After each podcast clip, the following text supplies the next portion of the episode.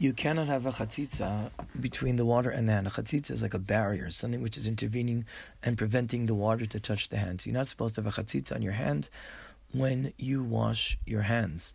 If the chatzitza uncovers the majority of your hand, it passes the the, the netilat yadayim, and you have to wash again with the bracha.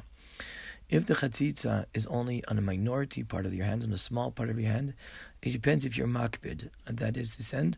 That is to mean um, makbid means you care about it. It bothers you. So if you and the majority of people are makbid on that chatzitza, that is to say, you and majority of people are bothered by such a chatzitza. Again, when it's on a minority of a hand, as we said, a majority of a hand, it's automatically puzzles. It's a minority in a small part of your hand. If you and the majority of people are bothered by that chatzitza, for instance, there's paint. Okay, people don't like paint on their hands, even if it's a little bit of paint. So then you'd have to remove it before you wash. If you wash your hands without removing it, you have to wash again with the bracha. But if the chatzitza is on the minority, on a small part of your hand, but it's only you or the majority of people who are bothered by it. That is to say, most people are bothered by it, but you're not, or you are bothered by it, most people aren't. You have to remove the chatzitz, and if you wash, you have to wash again, but this time without a bracha.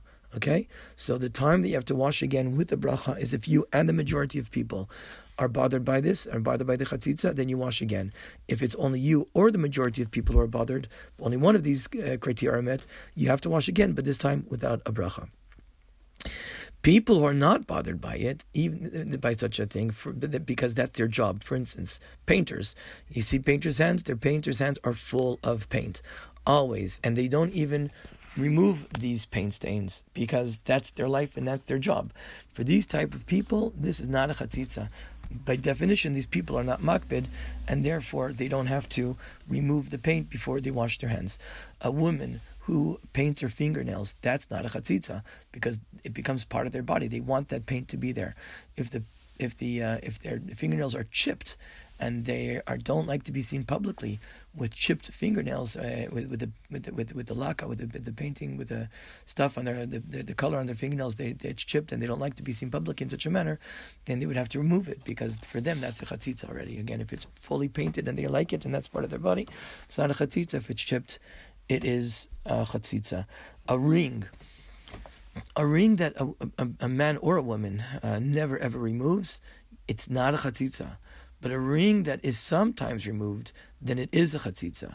An example: if a woman, if a woman um, reminds, excuse me, if a woman uh, removes her ring when she's kneading dough, she's baking, she's in the kitchen. I don't know. She's and and and, and she's and she doesn't and, and the ring bothers her in such a situation. In, in that situation, clearly you would have to remove it before uh, you wash your hands. Even though the ring may be a little bit loose, and you can say, oh, well, the water will get in between the ring and her finger. It doesn't make a difference. Lamaisa, it's difficult to say, is the ring tight, is the ring loose? And therefore we say, like I said, that if uh, a, a, person never removes the ring, then it becomes part of your body, and you don't have to remove it for netilat yadayim. But if it does, it, the ring is removed at certain times, you have to remove it for netilat yadayim. If you have a bandage or a band aid on your hand, if it's easy to take off the band aid, if it's easy to take off the bandage, just take it off and wash your hands. But if you can't, because it will cause damage to the wound. If it's going to hurt you, then you don't take it off and just wash the rest of your hands with water at one shot. You should just water whatever you can at one shot. We'll talk about that, Hashem, next week. If you've got um, a scab on your hand, if it's a tiny scab that's sort of left over and it's easy to remove and it doesn't bother you, then you should remove it before you wash. But if it's so tiny that it really doesn't even bother you, you're not even thinking about it, or the reverse, you can't remove it because it's going to start bleeding again. It's going to cause, the wound to be to worsen. And it's going to cause, and it cause you pain.